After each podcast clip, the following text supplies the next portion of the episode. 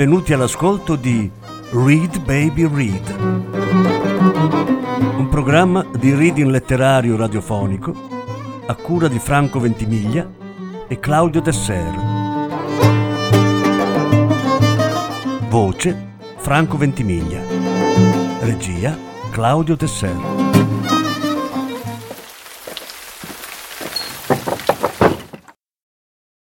Stefan Zweig Mendel dei libri. Lettura in quattro parti. Terza parte. Legge Sara Ventimiglia.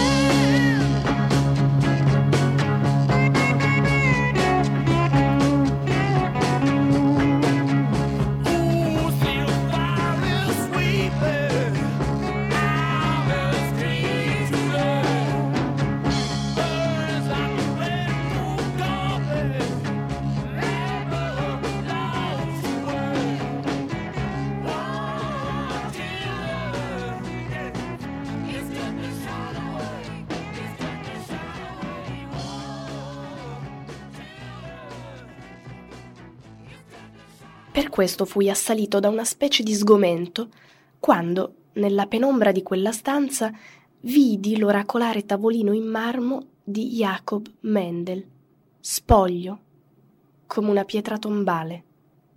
Solo adesso, anch'io più in là con gli anni, capivo quale grande perdita sia la scomparsa di uomini simili.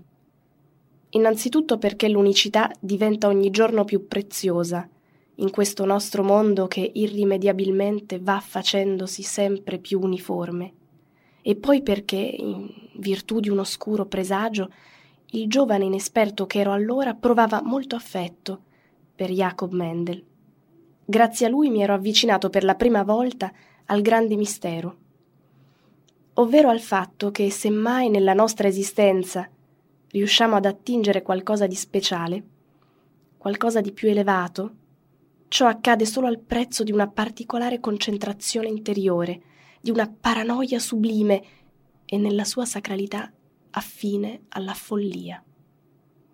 Che ancora oggi possa darsi una pura esistenza nello spirito, un'astrazione completa in un'unica idea, uno sprofondarsi nella meditazione che nulla ha da invidiare a quella di uno yogi indù o di un monaco medievale tra le pareti della sua cella, e che ciò possa accadere proprio in un caffè illuminato dalla luce elettrica, accanto a una cabina telefonica. Di tutto questo io, giovane uomo qual ero, ebbi prova, molto più che dai poeti contemporanei, da quel piccolo, affatto anonimo, rivendugliolo di libri. Eppure ero stato capace di dimenticarlo. Peraltro negli anni della guerra, e nella dedizione simile alla sua rivolta alla mia opera. Adesso però, davanti a quel tavolo vuoto, provai un senso di vergogna al pensiero di lui e insieme una rinnovata curiosità.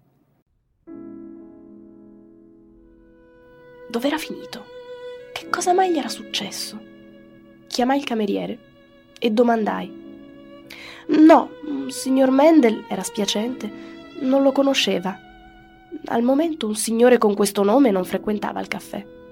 Ma forse il capocameriere ne sapeva di più. Costui spinse in avanti con gravità la sua pancia prominente. Esitava, rifletteva.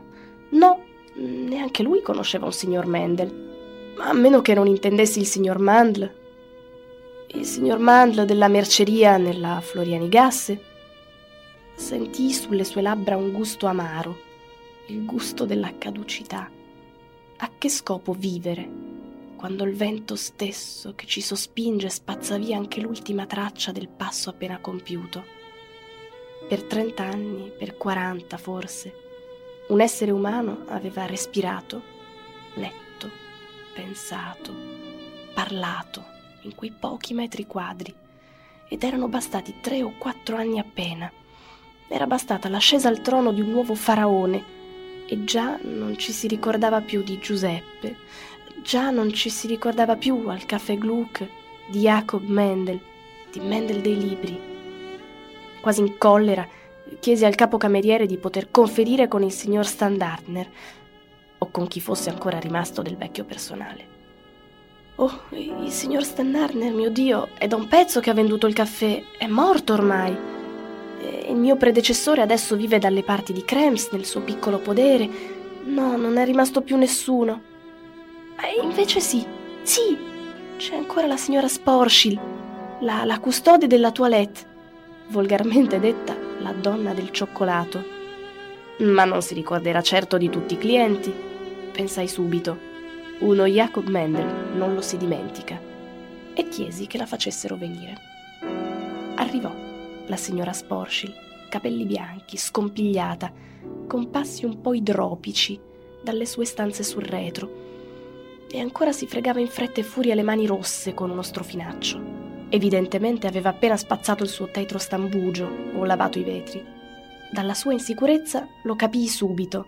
Si sentiva a disagio per essere stata chiamata così all'improvviso sul proscenio, nella parte elegante del caffè sotto le grandi lampadine. Il viennese fiuta subito detective e polizia dappertutto quando gli vuoi chiedere qualcosa. Perciò sulle prime mi squadrava con diffidenza lo sguardo dal basso verso l'alto, uno sguardo di prudente sottomissione. Che cosa potevo volere di buono da lei? Ma appena domandai di Jacob Mendel, mi fissò con occhi spalancati che quasi le uscivano dalle orbite e le spalle ebbero un brusco sobbalzo.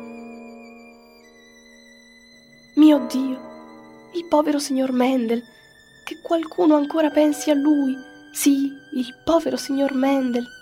Quasi piangeva, tanto era commossa, come sempre lo sono i vecchi quando si ricorda loro la giovinezza o qualcosa di bello e di dimenticato che hanno avuto in comune con qualcun altro.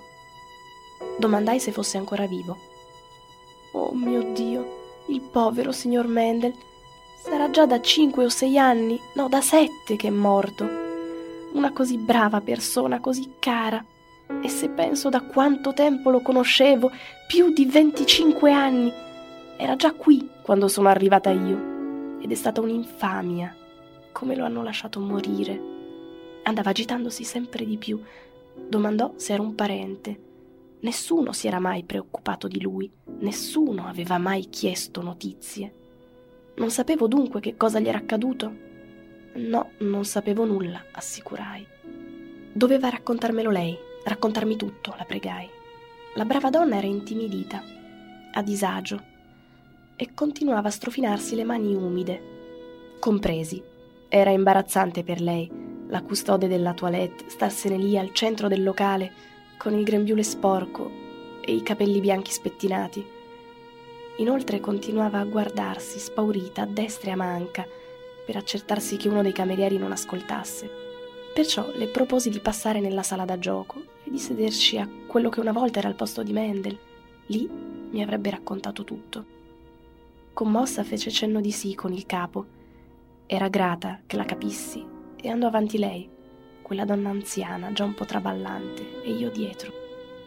I due camerieri ci seguirono con sguardo meravigliato, sospettando che qualcosa ci unisse. E anche per alcuni clienti la nostra coppia, così mal assortita, fu motivo di stupore. E di là, Al tavolo di Jacob Mendel, ella mi raccontò di lui. Alcuni particolari a completamento del suo resoconto li ebbi poi da altri. Di come fosse finito Mendel dei libri. Lui dunque, raccontava la donna, aveva continuato a venire anche dopo, quando era già scoppiata la guerra, tutti i giorni, alle sette e mezzo, e se ne stava lì, seduto a studiare come sempre per l'intera giornata. Anzi, era parso a tutti, e ne avevano parlato spesso, che Mendel non si fosse nemmeno accorto della guerra. Non aveva mai guardato un giornale, né rivolto la parola ad estranei. Questo è poco, ma sicuro. Anche quando gli strilloni facevano un chiasso d'inferno con le loro edizioni straordinarie e tutti gli altri accorrevano, lui non si era mai alzato in piedi né aveva teso l'orecchio. Non aveva neppure notato che mancava Franz, il cameriere, il quale sarebbe poi caduto a Gorlice, né sapeva che il figlio del signor Stander era stato preso prigioniero a Presmi e non aveva detto niente del pane sempre più cattivo o del fatto che adesso invece del latte bisognava dargli quella miserabile brodaglia al caffè di fichi. Solo una volta si era stupito che ci fossero così pochi studenti, questo fu tutto. Mio Dio, quel poveretto viveva soltanto per i libri. Ma un bel dì successe la disgrazia. Alle undici del mattino, era giorno fatto, arrivò un gendarme insieme a un agente della polizia segreta il quale mostrò il distintivo nell'asola e chiese se un certo Jacob Mendel frequentasse il locale. Poi erano andati subito al tavolo di Mendel e questi, non sospettando nulla, aveva creduto che volessero vendergli dei libri o chiedergli qualcosa. Quelli invece gli intimarono subito di seguirli e se lo portarono via. Fu un vero scandalo per il locale. La gente aveva circondato il povero signor Mendel che se ne stava lì tra quei due, gli occhiali sotto i capelli, e guardava di qua e di là, ora l'uno, ora l'altro, senza sapere che cosa volessero da lui. Lei però, stante pede, aveva detto al gendarme che doveva trattarsi di un errore. Un uomo come il signor Mendel era incapace di far del male a una mosca. Allora l'agente della polizia segreta l'aveva subito investita urlando che non doveva immischiarsi in questioni di competenza di un pubblico ufficiale. E poi lo avevano portato via e per un pezzo non era più venuto, per due anni. Ancora oggi lei non sapeva esattamente che cosa volessero da lui. Ma io sono pronta a giurarlo, esclamò agitata l'anziana donna. Il signor Mendel non può aver fatto nulla di male. Si sono sbagliati, ci metto la mano sul fuoco. È stato un delitto comportarsi così con quel povero uomo innocente, un delitto. E aveva ragione la buona, commovente signora Sporschil. In effetti, il nostro amico Jacob Mendel non aveva fatto nulla di male, ma solo commesso, e più tardi ne avrei appreso i dettagli, una folle, patetica sciocchezza, del tutto inverosimile perfino in quei tempi dissennati, sciocchezza che si poteva spiegare solo in quanto quell'uomo più unico che raro era completamente assorto in se stesso, una siderale lontananza dal mondo. Era accaduto questo. All'ufficio della censura militare che aveva l'obbligo di sorvegliare tutta la corrispondenza con l'estero, un giorno avevano intercettato una cartolina scritta e firmata da un certo Jacob Mendel, con regolare affrancatura per l'estero, ma circostanza che aveva dell'incredibile, inviata in un paese nemico. Una cartolina per Jean Labourdère, libraio, Paris, che de Grenelle, e nella quale un certo Jacob Mendel si lamentava di non aver ricevuto gli ultimi otto numeri del mensile Bulletin Bibliographique de France, nonostante l'abbonamento annuo corrisposto in anticipo. L'impiegato subalterno responsabile della censura, un professore di liceo appassionato di lingue romanze, cui avevano messo addosso la divisa azzurra della milizia territoriale, fece tanto d'occhi quando gli venne tra le mani quello scritto. Uno stupido scherzo, pensò tra le duemila lettere che tutte le settimane doveva esaminare e controllare alla ricerca di messaggi, sospetti e frasi in odore di spionaggio, non gli era ancora capitato un caso così assurdo come quello, in cui qualcuno, dall'Austria, spediva senza farsi alcun problema una lettera in Francia, dunque infilava placidamente nella buca delle lettere una cartolina destinata a un paese straniero e ostile. Quasi che dal 1914 i confini non fossero stati chiusi con il filo spinato e a ogni giorno che Dio mandava in terra, la Francia, la Germania, l'Austria e la Russia non operassero a vicenda tagli della popolazione maschile per qualche migliaio di individui. Sulle prime ripose quindi la cartolina nel cassetto della scrivania come una curiosità, senza far rapporto su quel caso paradossale. Ma qualche settimana dopo arrivò un'altra cartolina dello stesso Jacob Mendel, che richiedeva al bookseller John Aldrich, London, Holborn Square, di procurargli gli ultimi numeri dell'Antiquarian. E ancora una volta portava la firma del solito bizzarro personaggio, Jacob Mendel, il quale con commovente ingenuità allegava anche il suo indirizzo completo. A questo punto l'insegnante di liceo, cucito dentro l'uniforme, cominciò a sentire che la giacca gli andava un po' stretta. E se alla fine, dietro quella balordaggine, ci fosse stato un messaggio segreto in codice? Comunque fosse, si alzò in piedi, batté i tacchi e sottopose le due cartoline all'esame del maggiore. Costui ebbe un'alzata di spalle, che stranezza. Per prima cosa avvisò la polizia che indagasse se quel Jacob Mendel esistesse per davvero e un'ora più tardi Jacob Mendel era già tratto in arresto e, ancora stordito per la sorpresa, veniva condotto al cospetto del maggiore. Questi gli mise davanti le misteriose cartoline, chiedendogli se ammetteva di esserne il mittente. Impermalito dal tono severo e soprattutto perché lo avevano disturbato durante la lettura di un catalogo importante, Mendel alzò la voce rispondendo quasi scortese che certo era stato lui a scrivere quelle cartoline. Si avrà bene il diritto di reclamare per un abbonamento già pagato. Il maggiore si girò sulla sedia e si sporse verso il sottotenente al tavolo vicino. Fra i due scoccò un'occhiata d'intesa. Un matto calzato e vestito. Il maggiore riflette quindi se limitarsi a dare una bella strigliata a quel babbeo e poi cacciarlo via, oppure prendere il caso sul serio. In situazioni di incertezza come quella, qualsiasi ufficio decide quasi sempre di redigere innanzitutto un bel verbale. Un verbale va sempre bene se non serve a nulla, non fa comunque danni e si è soltanto riempito un inutile foglio in più tra milioni di altri. In quel caso però il danno lo fece e a un pover'uomo sprovveduto, perché già alla terza domanda emerse qualcosa che avrebbe implicato conseguenze funeste. Innanzitutto gli chiesero il nome, Jacob, o più esattamente Jankef Mendel, poi la professione, venditore a domicilio Infatti non aveva la licenza di libraio, ma solo il permesso di vendere casa per casa. La terza domanda portò alla catastrofe, il luogo di nascita. Jacob Mendel nominò una piccola località nei pressi di Petrikau. Il maggiore alzò le sopracciglia.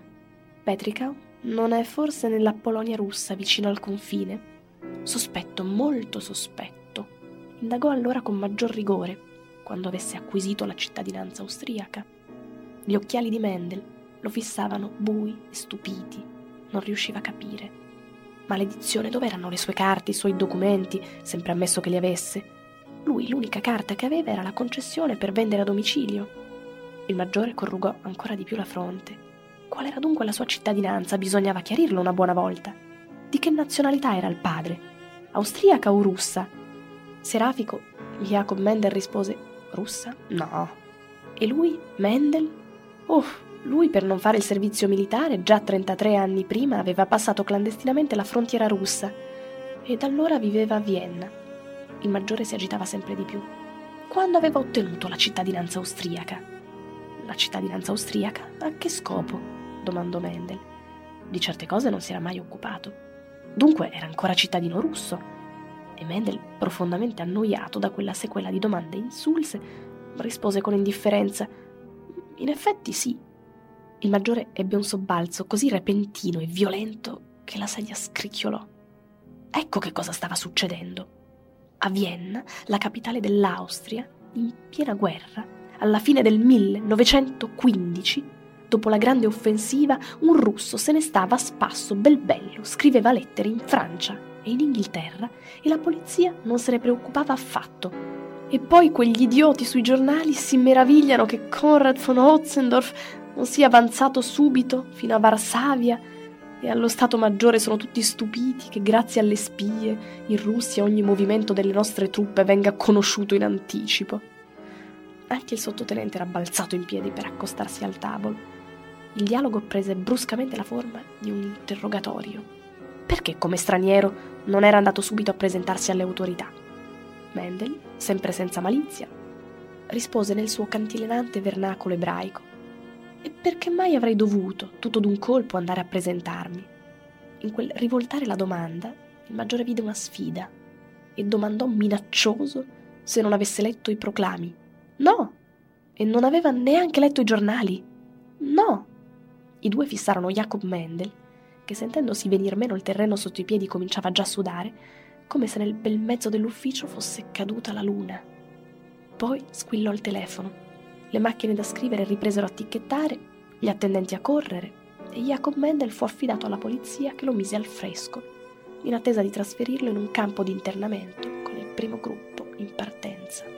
Quando gli ordinarono di seguire i due soldati rimase lì, rigido e irresoluto, non capiva che cosa volessero da lui, ma in fondo non era propriamente in ansia. Quali cattive intenzioni poteva avere alla fin fine nei suoi confronti l'uomo dal colletto dorato e dalla voce sgarbata? Nel suo superno mondo dei libri non c'era guerra, non c'erano malintesi, c'era solo l'eterno sapere e voler sapere più sapere in fatto di numeri e parole, titoli e nomi. Trotterellò così di buon animo giù per le scale in mezzo ai due militari. Solo quando alla polizia gli tirarono fuori tutti i libri dalle tasche del cappotto e gli sequestrarono il portafogli, nel quale aveva centinaia di importanti bigliettini e indirizzi della clientela, solo allora cominciò a divincolarsi infuriato. Dovettero ammanettarlo. Ma in quella, ahimè, gli occhiali caddero a terra con un tintinnio e il suo magico telescopio per contemplare il mondo dello spirito andò in frantumi. Due giorni più tardi lo spedirono con addosso leggeri abiti estivi, in un campo di internamento per prigionieri civili russi dalle parti di Komorn. A quali orrori dell'anima andò incontro Jacob Mendel in quei due anni di campo di internamento, senza libri, senza i suoi amati libri, senza denaro, in mezzo ai compagni indifferenti, rozzi, spesso analfabeti, di quel gigantesco penitenziario. Quante sofferenze dovette patire laggiù separato da quel superno mondo dei libri, che per lui era anche l'unico, come un'aquila dalle ali tarpate isolata dall'elemento etereo. Di questo manca qualsiasi testimonianza. Ma il mondo, smaltita ormai la sua follia, si sta rendendo conto a poco a poco che delle mille crudeltà, dei mille scellerati soprusi di questa guerra, nulla è stato più insensato, superfluo e quindi moralmente ingiustificabile di quel raccogliere tutti assieme e stabbiare dietro il filo spinato civili ignari, per i quali l'età del servizio militare era passata da un pezzo, uomini che avevano vissuto per molti anni in un paese straniero come fosse stato la loro patria, e confidando nel dovere dell'ospitalità sacro perfino ai tungusi e gli araucani, non erano fuggiti per tempo. Un crimine contro la civiltà perpetrato in modo altrettanto assurdo in Francia, in Germania e in Gran Bretagna, su ogni zolla di terra della nostra farneticante Europa.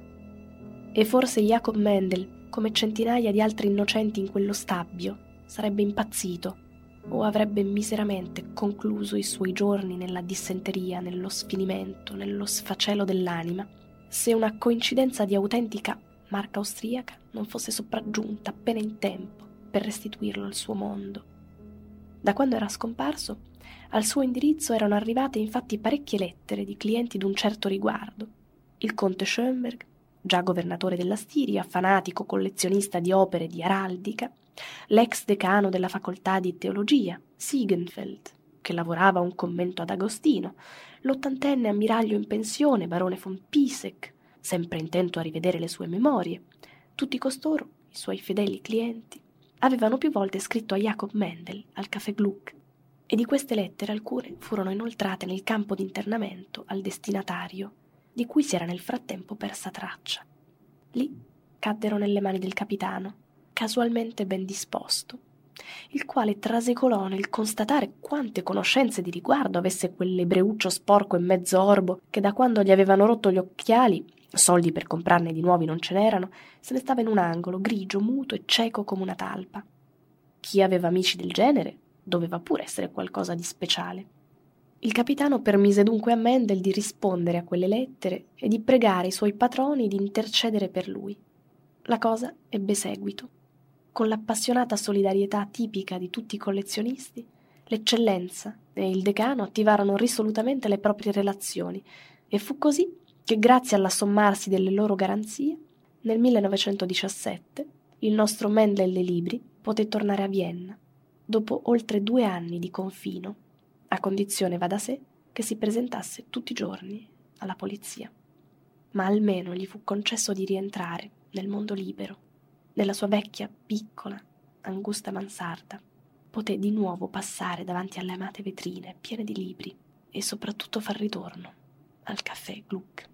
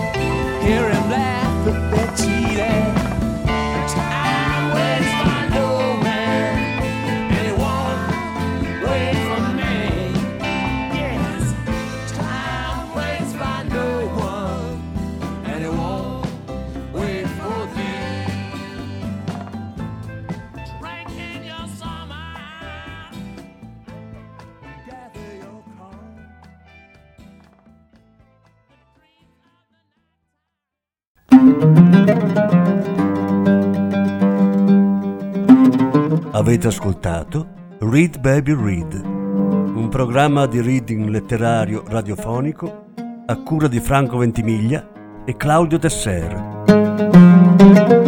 Grazie per l'ascolto, alla prossima settimana.